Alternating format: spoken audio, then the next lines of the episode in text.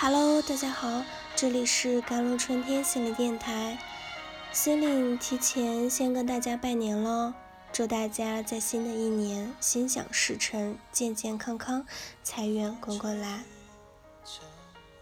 今天的这篇文章想送给过年不能回家，以及过年在岗工作的朋友们。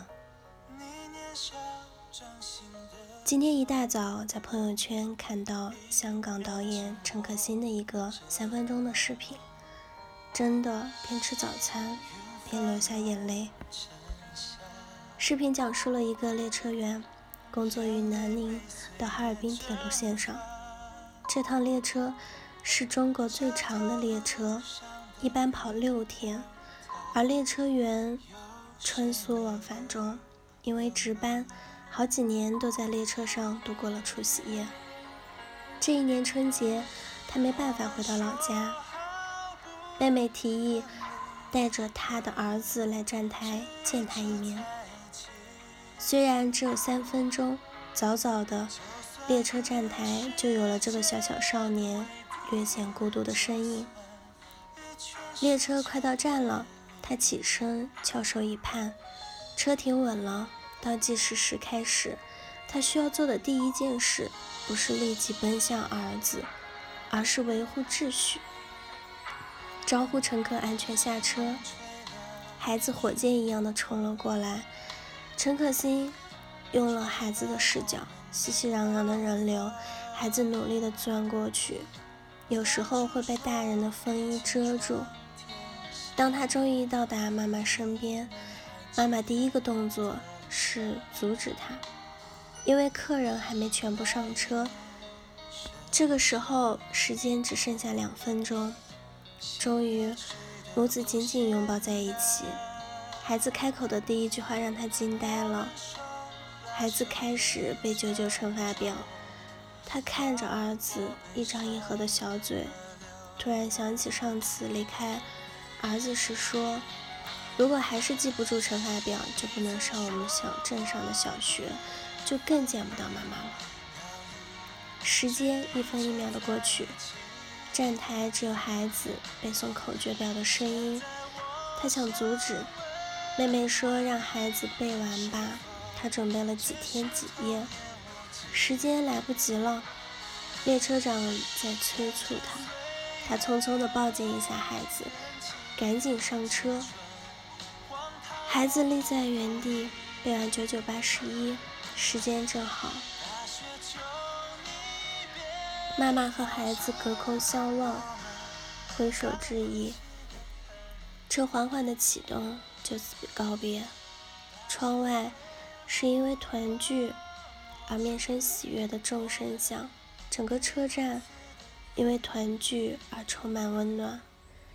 陈可辛南下后，真的渐渐把握了中国人的生活方式，春运的细节全部都有，那种在站台上常常可以看到的十几块的电子恐龙。车停下来的时候，人们一拥而上，人们喜欢扛着箱子把年货带回家。春节快到了，年味一点一点的浓了，而这个视频触动我的点是。我们所享受的平凡，也许是他人渴望不可及的奢侈。很多职业是不能回老家过年的。我们认为春节团聚是天经地义的，甚至还会抱怨因为团聚，七姑八姨要问你二胎了吗？加工资了吗？孩子成绩好吗？而身心烦恼。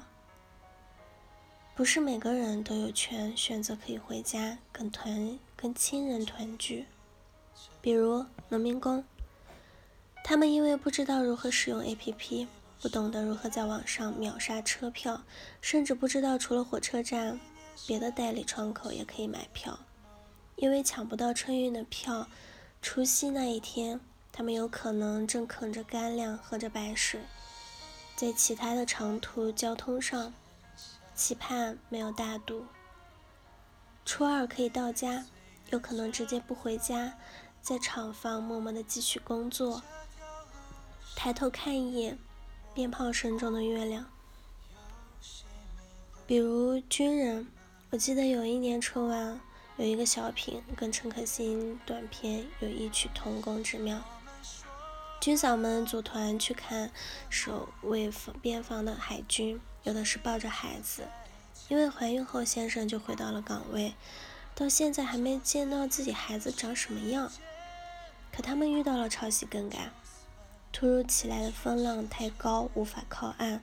在看到先生们模糊的身影时，他们出于安全考虑，必须返航。希望大家路上遇到军人也多一点尊重，有他们保卫，我们才可以安稳的过年。他们是最可爱的人。比如医生，有孩子我更有感触。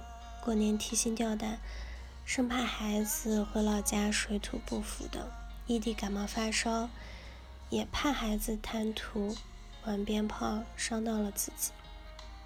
就是医生，没错。春节是他们最忙碌的日子，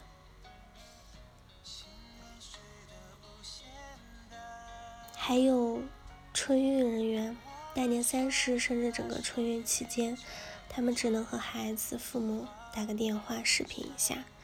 为了更多人安全回到家中，他们牺牲了自己的团圆。好了，以上就是今天的节目内容了，我是 Celine。我们下期节目再见。